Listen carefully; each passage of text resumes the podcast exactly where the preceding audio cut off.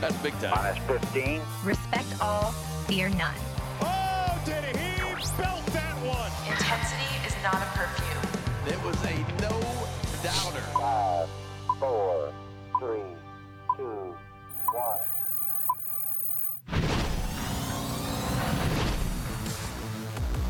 We are up in the bird's nest here at Oriole Park at Camden Yards. I'm Brendan Mortensen alongside Matt Bonaparte. Bones, I am recovering from an incident that happened about two minutes ago where I, I was trying to set up our monitor, and in the wise words of you, you said that I got cuted Got electrocuted. when I got a, a very large electric shock from trying to to tune on the monitor. I don't know if I liked the term cuted for something that You just didn't said it it didn't feel cute. Nothing about it felt cute. Well, I will say, I was not. I did not see the altercation between you and the electricity, Sure. but I did hear it. And O- it sounded- Oftentimes you don't see that I, altercation. I heard it and it was mighty. It sounded Yeah. rather mighty. you heard it from across the oh not across the room, about halfway It was right there. across the room. Prayers up for our boy anyway. It was kind of there, uh, but nothing about it was cute. Bones. We do have a lot to talk about today, Orioles wise. That that does not involve me getting electrocuted. We have uh, some news that we're going to talk about off the top, and then we are going to hand out our minor league awards for the season. Obviously, a lot of the attention this year has been turned to the big league club and all of their success, but I want to give some love to the farm system, which is still the best in baseball and still warrants a lot of attention. But let's start with the breaking, not breaking news, the news that the Orioles made a roster move over the last week or so, claiming Tucker Davidson from the Royals. Look, the the stats don't jump off Throw the page to you this right year. out. Throw Throw right them out the window as friend of the show Connor Newcomb pointed out on his uh, Locked On Orioles podcast, there is always a reason that the Orioles claim somebody like this. They- They see something that they can work on, that they can develop. Tucker Davidson did not have a great, great ERA this season. However, towards the end of the year, he started throwing a splitter. That splitter was really, really good. It had the third highest whiff rate in baseball among pitchers who threw splitters at least 60 times this season. Of course, holding the number one spot was Felix Bautista with his devastating splitter, but Tucker Davidson came in at number three. I'm not saying that Tucker Davidson is going to come in and compete for a job in the starting rotation. Think it's entirely possible that the Orioles are looking at him and saying, hey, maybe you're a bullpen piece. You have a potentially dominant pitch that you tried to figure out at the back half of last season. Let's see if we can work with this. Also, if you rank teams by how good their splitters are, I bet you the Orioles are near the top. They got the first and the third best. And this was, I think, the goal of claiming Tucker Davidson is is the Orioles wanted to hold the crown of saying, hey, if you're looking at this one particular pitch, we've just got the best guys. We've for it." got the best. mission accomplished, Yeah. Orioles. Uh, Way to but be. you're right. I uh, we've talked about it a lot this year.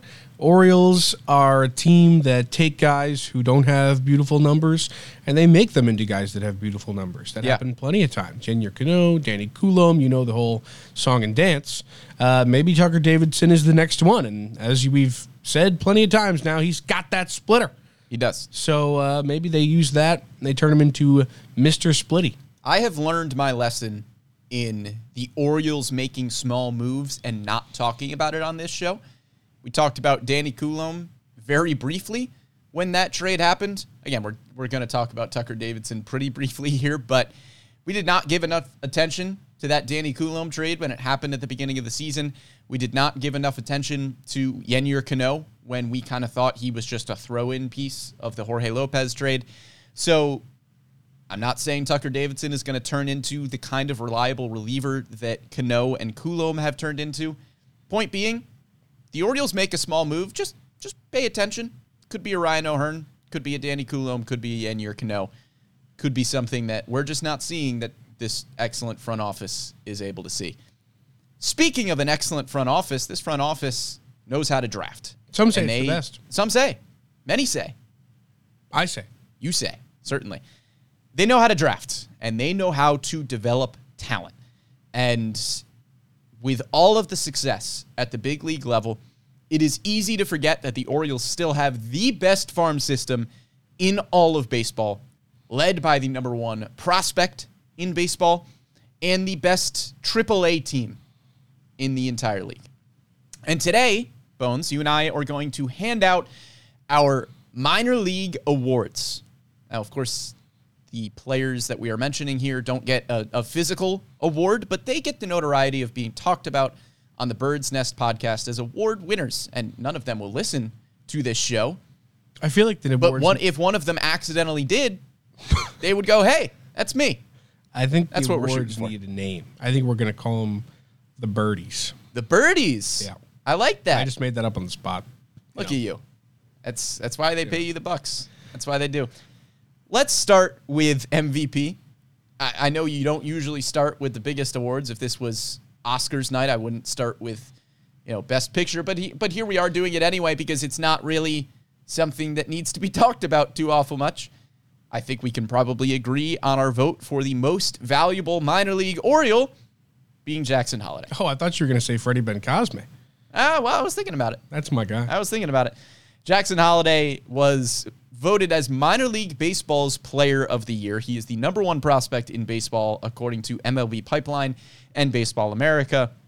He advanced through four levels of the minors this year, had an OPS over 940, put himself in a position to potentially make the big league opening day roster next season, which is something that even people with the highest expectations for Jackson Holliday didn't think was possible. And by people, I mean Jackson Holliday, who said that his goal for the year was to make it to double A Bowie. And what, what. he did, he completed that goal. he did complete that goal, and then he went to Norfolk and helped them win a championship. So Jackson Holliday, I think, is is pretty easily my most valuable minor league Oriole. Mine too. Yeah. Uh, he was, like you said, Baseball America's number one minor league player of the year.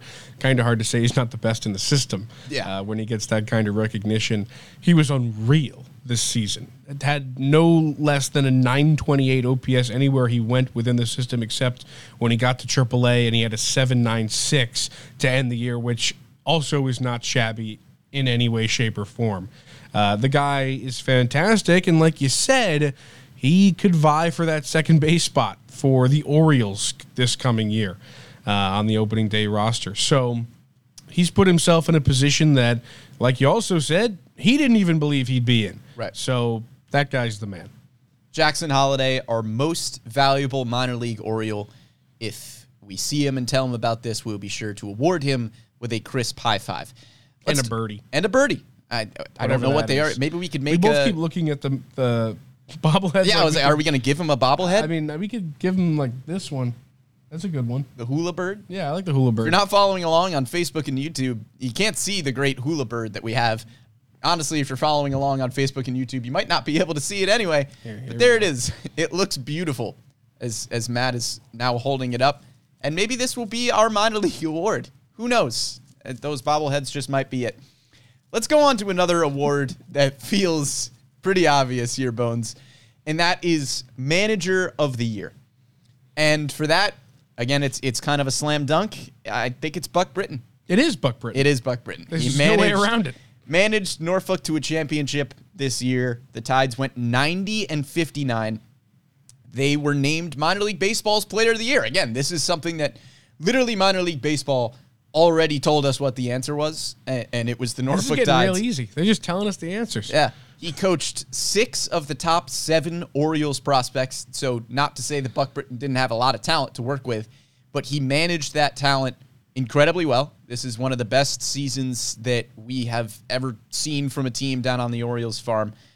And, you know, a little bit surprisingly, he was managing a team that was only one of two affiliates outside of the DSL to finish the year with a winning record. Roberto Mercado and the Aberdeen Ironbirds also did that. They were slightly above 500, so Mercado would have gotten my you know second place vote here. But for me, it's it's pretty clearly Buck Britton.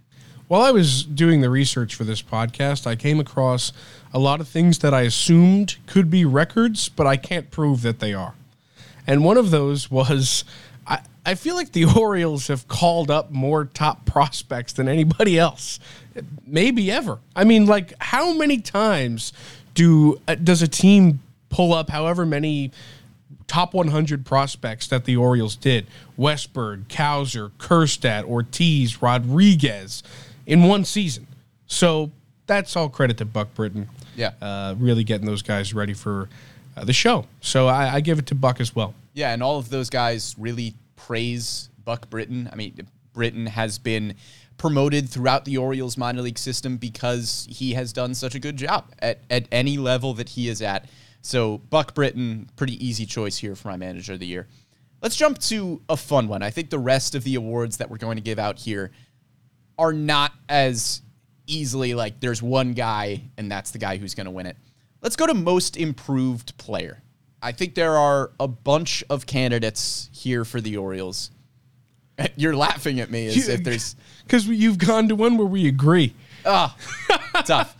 Well, for me, the winner is Samuel Basallo. Me Uh, too. Last year, he was playing rookie ball and had a 774 OPS. This season, he gets all the way up to double A Bowie with a 953 OPS. This is somebody who started as a fringe top 100 prospect because he was an international signing.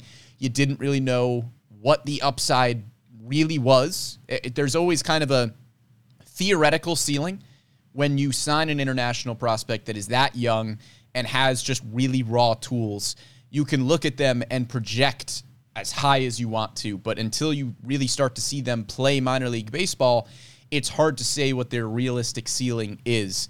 And I think Samuel Basallo is a really rare case of somebody that you looked at as an international prospect and said, wow, this guy has such a high ceiling. He has this tool, he has this tool, he has this tool. And then he lived up to all of those things. His bat was better than I think anybody expected this season. His batting average was really the standout. We all knew he had power, but the batting average was outstanding this year. His play behind the plate was outstanding as well. He has a cannon of an arm. He was great at throwing out would be base stealers. He started as a fringe top 100 prospect at the beginning of the season, entered the list, and we were like, wow, that's really cool. Then he jumped up to the 50th ranked prospect in baseball. And I think by the time the new rankings come out before this season, we could be looking at a top 25 prospect in baseball. Absolutely. I mean, this guy is potentially, people have been talking about it. He could be the next number one for the Orioles if they try to continue the streak. Um, he's fantastic. And you mentioned his average and his rise from rookie ball all the way up to double A at the end of this past season. But the power numbers are, for me, what uh, I look at and say, wow, this guy is another breed. OPS uh, is fantastic, uh, but his home run numbers are really uh, what fly off the charts for me. 12 home runs in Aberdeen, and then comes up and hits eight, uh, or excuse me, in Delmarva, then to Aberdeen. Yeah. He hit six out of his last seven games. I mean, that's insane. Yeah. The guy was just ripping home runs one after the other. Uh, and to have another great catcher's prospect in this system is crazy. Yeah, absolutely. It's certainly a, a good fold to have to Adley Rutschman. If Adley Rutschman needs an off day behind the plate, we could be looking at Samuel Basallo in a few years as somebody who could fill that role. Others receiving votes for me in that category would have been Alex Pham, who had a 566 ERA in Aberdeen last year and tossed a 267 ERA in Bowie this year. That's a really impressive jump. And then a- another one for me that I think would have received votes when you're looking at most improved, we're talking about from 2022 to 2023. So Dylan Beavers doesn't really fit that category, but he had such a dramatic in season improvement that I just want to give him a shout out. Shout he out, hit Dylan. 273 in Aberdeen and improved to 321 when he got promoted to Double A Bowie, which is again supposed to be harder. And Dylan Beavers in our conversation with him literally went, "Yeah, it's kind of easier." Crazy. Incredibly so kind guy. Most too. improved during the season might be Dylan Beavers. Let's move on to the Cy Young Award, Bones. And this is one where the Orioles cast their vote, Yeah. and I do agree with it. So how could you And not? it's it, and it's my vote as well, and it's Chase McDermott. He won the Jim Palmer Award for minor league pitcher of the year. Across AA and AAA, a 310 ERA with 152 strikeouts, which is about 11 and a half strikeouts per nine innings. Whip was just over 1.1.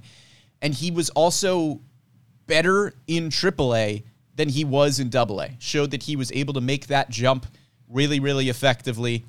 We know McDermott is a guy that came over to the Orioles organization in a trade last year at the deadline, and it's impressive that the Orioles have been able to have him in the system for a pretty, pretty brief amount of time and, and have worked with him and figured out what works. And Chase McDermott has worked himself into the conversation as somebody that we could be seeing in the big leagues in 2024 in whatever role that may come.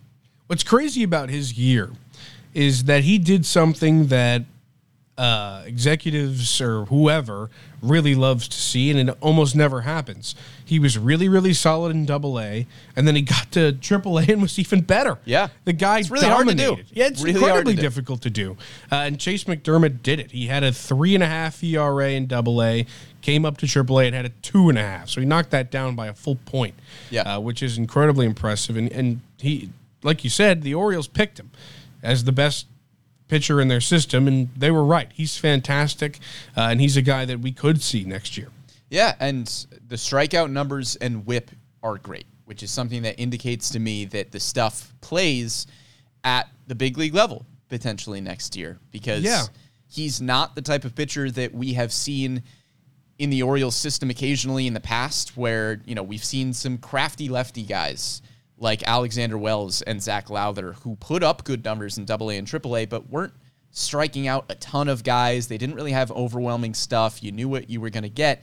And then you have Chase McDermott, who is able to put up really good strikeout numbers and looks to be a different kind of pitcher from what the Orioles have developed in the past. And if you look at the peripherals, not just the ERA and the WHIP, he also got better jumping up a level. He his walk per nine and his hit per nine dropped uh, to a lower rate once Yeah. he got up to AAA. So he really improved. And as we've learned this year and have known for a little while now, the Orioles love command in their pitchers. They don't necessarily pick the guys who have overpowering stuff but are going to have incredibly high ERAs.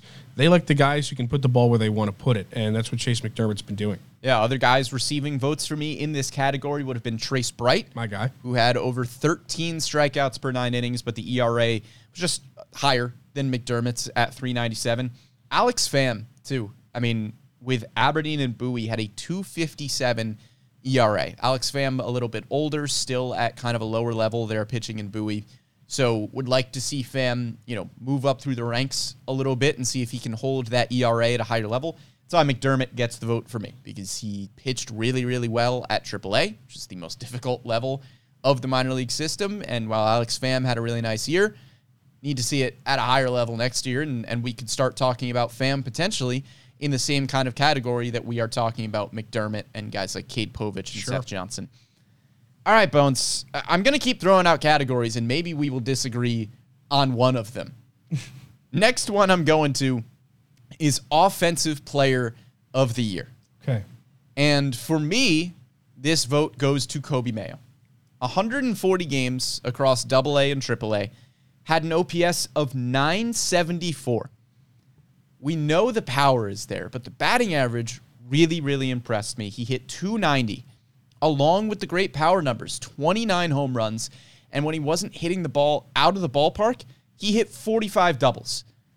Both the home run and the doubles mark led all Orioles minor leaguers by five. He's still only 21 years old.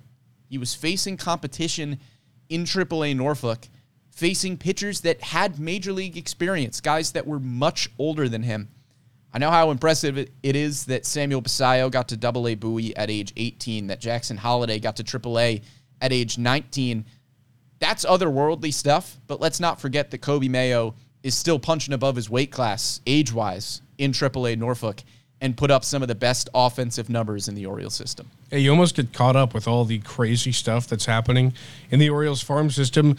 The guys like Coby Mayo just get swept under the rug or whatever. Because what he's doing is still crazy. Yeah, it's he's just fantastic. not Jackson Holliday. And he's deserving of this this birdie, by the way. Yeah. I just want to let that be known. But for the sake of parody, I'm going in another direction. oh, I'm going with Heston Kjerstad. Here. All right. And the reason being is that this was underratedly a little bit of a show me what you've got year for Heston Kjerstad. Sure. Climbing the age ranks, he started the year at 24 years old, and he started the year at double A. Uh, finished last year at Aberdeen, played an incredible Arizona Fall League where he had 357 with an OPS above 1,000. He was fantastic, and he came in this year and he absolutely mashed. Double digit home runs in both Bowie and in Norfolk, and he comes up because of his bat at the end of the season to Baltimore and contributes a little bit and makes the playoff roster. So Kjerstad for me is the guy that I'm going to give the nod to because he showed up when he was called upon. It was a year in which the Orioles were thinking, all right, we've got a 24 year old kid who has a ton of potential in double A. Can he make it? And he did. So you got to give him respect there. He deserves this award just as much as Mayo does. Yeah, as you mentioned, you know, Heston Kjerstad is somebody that wasn't on our radar in terms of a big league promotion this year for obvious circumstances, just that he was, you know, fighting an uphill battle Yeah. to get through the minor league ranks. He didn't have a lot of experience playing professional baseball and starting at double A and not really seeing fantastic numbers in 2022 in the minor league system. You kind of went, okay, like you, you hope he shows you something in double A Bowie and he probably gets promoted to triple A Norfolk at some point during the season. But that's not what happened. He mashed double A Bowie to the point where you couldn't do anything He was undeniable. but Yeah. promote him to Triple A Norfolk, and then did the same thing at Norfolk. Uh, Heston Kjerstad got promoted pretty late in the year. I think if the Orioles had a pressing need earlier on in the season, Heston Kjerstad is somebody who would have gotten that call because he looked ready pretty quickly. He's the kind of guy. Sorry to cut you off. No, no. He's the kind of guy who I feel like grows into the archetype in his professional career as just a pro hitter. Yeah. Like he is just a professional hitter, goes out there. It doesn't matter who he's facing, what level he's at, he's going to put up big numbers. He has literally every single year that he's played baseball since college. So he's been fantastic. That guy's awesome. Yeah, and it's interesting too when you're talking about Kjerstad's profile because he doesn't exactly fit the kind of hitter that the Orioles have been developing and been trying to develop in their minor league system. That dude swings. Yeah. And we know the Orioles' does. philosophy is swing at pitches you can do damage with and don't swing at pitches that, you know, aren't going to hit the med ball, which the Orioles set up during batting practice and it's kind of in the middle of their strike zone. And it's to teach, hey, if a pitch is going to hit that, you can do damage with that. Heston Kjerstad can do damage with a lot of pitches that his aren't med ball should be a necessarily hitting that med ball. His med ball is basically the strike zone. Yeah, it's like a balloon. And so Heston Kjerstad, kind of a free swinger, doesn't really align exactly with what the Orioles preach down in the minor league system, and it just it didn't really matter because Heston Kjerstad is just that talented. Yeah, he's fantastic. He's really good. And uh, with a crowded outfield already, it's hard to believe that they'll have space for more guys like him. But they just keep there's more. They keep doing they it. have more guys. I would have to imagine that Heston Kjerstad is is going to get more than a few ground balls at first base. Yes, this offseason, if I had to guess. Speaking of getting ground balls, let's talk about our defensive player of the year. Honestly, for me, I feel like somebody voting on a gold glove for Nolan Arenado over the past 10 years. Obviously, Arenado was not a, a finalist this year, which was a big surprise. But my defensive player of the year is Joey Ortiz. He has the reputation as being the best defender in the Orioles system at the premium position of shortstop. And he just did that all season long. Just five total errors on the season, playing shortstop, third base, and second base. His range numbers are all off the charts, metric wise. Again, maybe a little bit for me here of giving it to Joey Ortiz because of his reputation. But man, it just seems like you see a Joey Ortiz defensive highlight every day. You're he not just does something. saber defensive metric here. I'm, I still don't get the saber defensive metric, but it just seems like you f- you see something every day with Joey Ortiz that makes you go, "How did he do that?" Yes, And I don't have an answer. he's fantastic, A- and it's really difficult not to pick him here. I honestly think he he probably does deserve it, but I'm going to go another direction just, Oh. to, just to throw out another name. Yeah. Now I was thinking about giving this to Jordan Westburg, but I think he spent too much time in the majors to be eligible. Sure. So I did not give it to Jordan Westburg. Instead, I'm going with Jackson Holliday. Oh, And a the two-time reason- birdie winner. Yeah, two-time birdie winner one night. He's like Billie Eilish. Yeah. And the reason I'm giving it to Jackson Holliday, it, some of it, he did make some errors this year. He did, for sure. He played three different positions, so he's got that going for him. But the reason I'm doing it is because he made four different middle infields better. And that's not something anybody else can say this year in all of minor league baseball. Nobody else did that. Uh, and we went down to Bowie earlier in the year and we talked to those guys who shared that middle infield with him. And they talked about how cool it was playing with him and how Yeah. he lifted up the rest of the defense while he was there. I'm sure he did the same thing in AAA and the lower levels as well. So I'm going to give this to Jackson Holliday. Yeah, that's a really great point. I mean, you know, I think it was Max Wagner who said he was getting some time at second base and just how great it was to have such a good double play combination Yeah. with Jackson Holliday, who I believe you just made the first Jackson Holiday Billie Eilish comp. I- I maybe may in, have. In human history, which is great. Yeah, I think Jackson Holliday a, a really good candidate for defensive player of the year as well. Others that would have received votes for me First one, again, not really eligible, didn't play enough games, but just want to give a shout out to Enrique Bradfield Jr. Yes. Enrique was on my Bradfield. Jr. again did not play enough games for me to to have him garner too much consideration for this birdie. But the reports on Bradfield are that he could be an effective big league center fielder defensively, not with the bat. He is he has some development there to go. But in the field, he could be a big league center fielder right now. Which I is unbelievable for a guy that just got drafted. What was his uh, defensive tool 70 when he got drafted? Yeah. I mean, that's about as good as it gets Yeah. for a lot of guys. Um, a lot of major league center fielders would like to be there right now. Yep. Um, so I think that that's entirely accurate, and I can see Enrique Bradfield probably patrolling center field at Camden Yards for years to come at some point. Yeah, his speed is off the charts. The range in center field is unbelievable. If we had a birdie for biggest menace, I think it would be Enrique Bradfield Jr. Biggest menace on the base paths. I mean, that guy gets on first base, uh, he's gone. Uh, What what are you going to do about that? He's on second, and oftentimes he's probably on third if he gets to first base. Uh, There was a time during one of his first games in Delmarva where, you know, we went, we were just trying to get some video footage of him and stuff like that. He gets on first base and I'm just I'm I'm got the camera ready. I'm just ready to roll. I know this guy's going to run. Steals second base, steals third base. In one pitch? Not in one pitch. Oh, that would have been incredibly impressive. I was about to impressive. say, that would be crazy. in that same inning. So Yeah, Enrique Bradfield Jr. getting some love for me for defensive player of the year. Let's go to biggest surprise. Mm. This could go in a lot. I'm of different pumped about this directions for a birdie. I'm going with Heston Kjerstad I'm sure you are. for a lot of them. Whoa. Sure you are. Felt a little aggressive. I'm going with Heston Kjerstad for many of the same reasons that you gave him offensive player of the year. He you didn't know what to expect from Heston Kjerstad this season. You know, you had the great Arizona Fall League, you had up and down numbers in the 2022 season, and then he came in this year and he mashed. He did. He was really good, and he became a big league contributor with a 750 OPS in the majors, made the playoff roster, as you mentioned.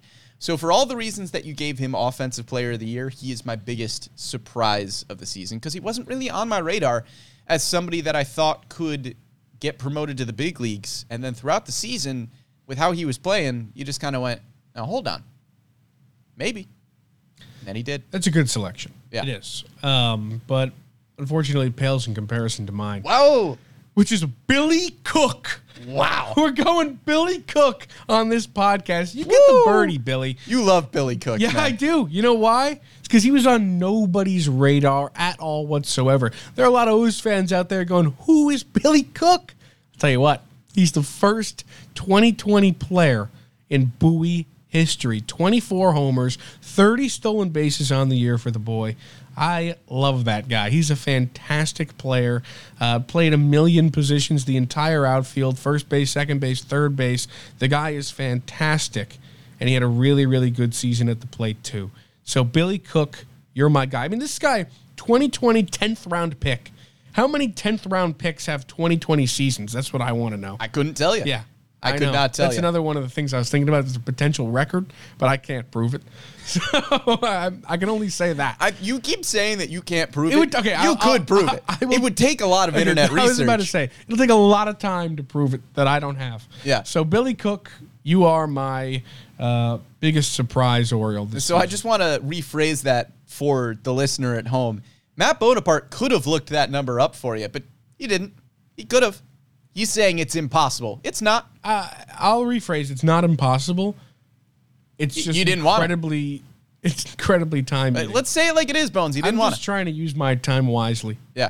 And what I did instead was ogle at Billy Cook's numbers for a really long time because he's fantastic. He is. He, Go, he's go great. look up Billy Cook. It'll it'll be a great time. Great interview too. Had a lot Oh, of fun talking to. Billy Cook. I can talk to that guy for hours.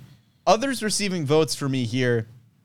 I think Jackson Holliday has to be in consideration for this award as well, because again, as high of expectations that I had for Jackson Holliday, I did not think he was making it to AAA Norfolk this season.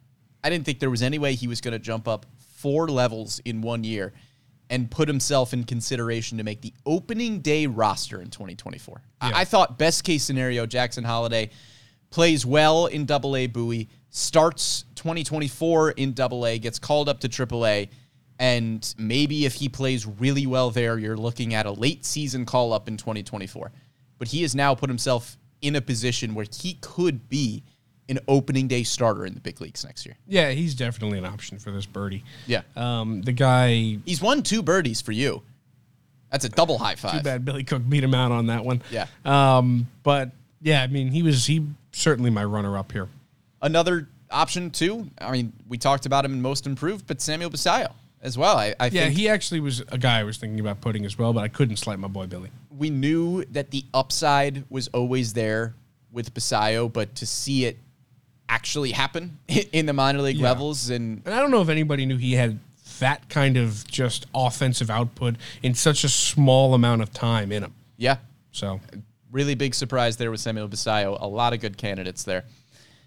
Let's move on to our final birdie. I feel like I've said let's move on too many times in this show, but whatever. We're I gonna haven't move been on counting. from that. Don't worry about it. Our final birdie that we have to give out is the player that we are most excited to see in 2024. Now, this could go in a bunch of different directions. There are a bunch of different players that could have won this award. Jackson Holliday, Samuel Basallo, Coby Mayo, a little too obvious for me. Sure. Of course, I'm excited to see Jackson Holliday in 2024. Of course, I'm excited to see if Samuel Basallo can turn himself from a top 50 prospect to maybe even a top 10 prospect. I think he has that kind of upside. Of course, I'm excited to see you know if Coby Mayo can continue to mash in AAA Norfolk and work his way into the big league conversation in 2024. But for me, the player that I'm going to go with for this birdie is Seth Johnson. Seth Johnson, if you have forgotten the name by now, now's the time to remember. He came over to the Orioles organization last year at the trade deadline as a really highly touted pitching prospect. So, what was the problem with Seth Johnson? He needed Tommy John surgery. So the Orioles traded for him. He was he had Tommy John. He was going to sit out the entire season of minor league baseball. He sat out most of the season this year. Appeared in just 5 games this season. He got up to double A Bowie in those 5 games after only getting up to high A in 2021.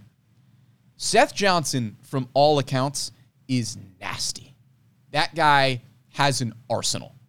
And if he is able to put things together and fully recover from Tommy John and come back stronger in 2024, I fully believe that he could blossom into the Orioles' best pitching prospect and somebody that we could be looking at as, you know, maybe a late season call up in 2024 because he is a little bit older. He's 24. But Seth Johnson has the stuff that if he is healthy, puts everything together, and shows that he could do it in higher levels of the minor leagues, I think he could leapfrog a lot of guys in this system, become a top 10 prospect in the system, and maybe the Orioles' best pitcher in the system. Yeah, he's a guy that, like you said, I think a lot of people might have um, maybe just put in the uh, in on the side because of all. Yeah, because you the- trade for him, you don't hear from him. Yes, he doesn't play. exactly. Um, but he, like you said, has tons of potential still, uh, and could totally utilize that this upcoming season to become one of the Orioles' top pitching prospects uh, and most exciting players in the minor league system. Now, I picked a guy who's also a, a potential top pitching prospect in the system. Oh. it's Trace Bright. Trace Bright I Bright. go Trace Bright here. Yeah. Because he had a nearly 13K per nine uh, down in Aberdeen, comes up to Bowie, only makes four appearances, three of which were starts, has a 212 ERA. He was really good. But I want to see what this guy can do in a full season at Double A Bowie. Now, he's the kind of guy who has the high strikeout numbers, the high ERA. We talked about him while he was at Bowie at the end of the season. He said that the Orioles were working uh, on it with him and, and working on that command and see what he can do uh, to lower that number while s- still keeping his strikeout numbers high because he's in the, in the company of Grayson Rodriguez and DL Hall in terms of K per nine numbers Yeah. uh, in the minors. So he's a fantastic talent with a lot of potential. I'm really excited to what he can do uh, with a full season at Double A. Yeah, I think Trace Bright is a really great pick there. Was a former fifth round pick. Didn't really know what the upside was, but you know, as you mentioned, the strikeout numbers. There was a stretch at the beginning of the season. I think it was only like three or so games, but he was striking out like over 20 batters per nine Yeah. innings. So the dude has some pretty dominant stuff. Another guy that I'm really excited to see, not my birdie winner here, but falls under the same category as Trace Bright, is Cade Povich somebody who has been touted as, you know, potentially the Orioles' best pitching prospect, maybe has the best stuff out of any Orioles pitching prospect, and his strikeout numbers reflect that. He struck out over 13 batters per nine innings in Bowie this year. The strikeout numbers dipped a little bit in Norfolk, but he was still striking out 10 and a half guys per nine innings in his 10 starts there. But the ERA is over five. So Cade Povich, I'm excited to see in 2024 as a pitcher, you know, can he put things together the way that they need to get put together? Can he have the high strikeout numbers while keeping the command under control? No pun intended there. Can he keep the ERA down? It seems like a very similar conversation that we were having with DL Hall, Yeah. where DL Hall had the ridiculous strikeout numbers, but the ERA wasn't where you wanted it. Can he get the command where it needed to be? And DL Hall came up to the majors and showed that he could this season, and I think restored a lot of the faith that we had in DL Hall as a prospect. I think Cade Povich has the potential to do the same thing. Yeah, he's a really good player as well. Yeah. Um, The Orioles have, I feel like, league wide, underratedly strong pitching talent uh, in their system. A lot of guys nobody's talking about. Uh, so I'm excited for really a lot of the pitchers that the team has and seeing what they do with a full season next year at a higher level for a lot of them. Yeah. So let's give our Oscars recap here of who won what award. My most valuable minor league Oriole goes to Jackson Holliday. The Cy Young goes to Chase McDermott. My manager of the year down on the farm is Buck Britton. My offensive player of the year is Coby Mayo, with my defensive player of the year being Joey Ortiz. Most improved goes to Samuel Basallo. Biggest surprise, Heston Kjerstad. And the player I'm most excited to see in 2024 goes to Seth Johnson. Bones. We're similar on a lot. Yep. Got the same MVP, same Cy Young, same coach, uh, same most improved. Yep. But I've got Jackson Holliday with the double. Uh, I've got him as defensive player as well. I've got uh, Heston Kjerstad as my offensive player of the year. Uh, I've got Samuel Basallo, or no, that was the one we agreed him. I got my boy Billy Cook. Yep. Uh, as biggest Billy Cook. surprise, and I've got Trace Bright as the one I'm excited for. Yeah. Well, that'll just about do it here for our minor league awards. Big congrats to all of our winners. Yeah. Doesn't mean anything other than the fact that maybe we'll try to give them a bobblehead or something if we And they'll probably reject it. Be like, I don't want And they'll that. probably say that I don't know what this is. Yeah. Stop trying to give me bobbleheads. Thank you so much for following along on YouTube and Facebook. If you were following along with us live, please continue to do so throughout the off season. We're going to be coming at you every Wednesday at 11 a.m. If you didn't catch us live, be sure to catch us after the fact.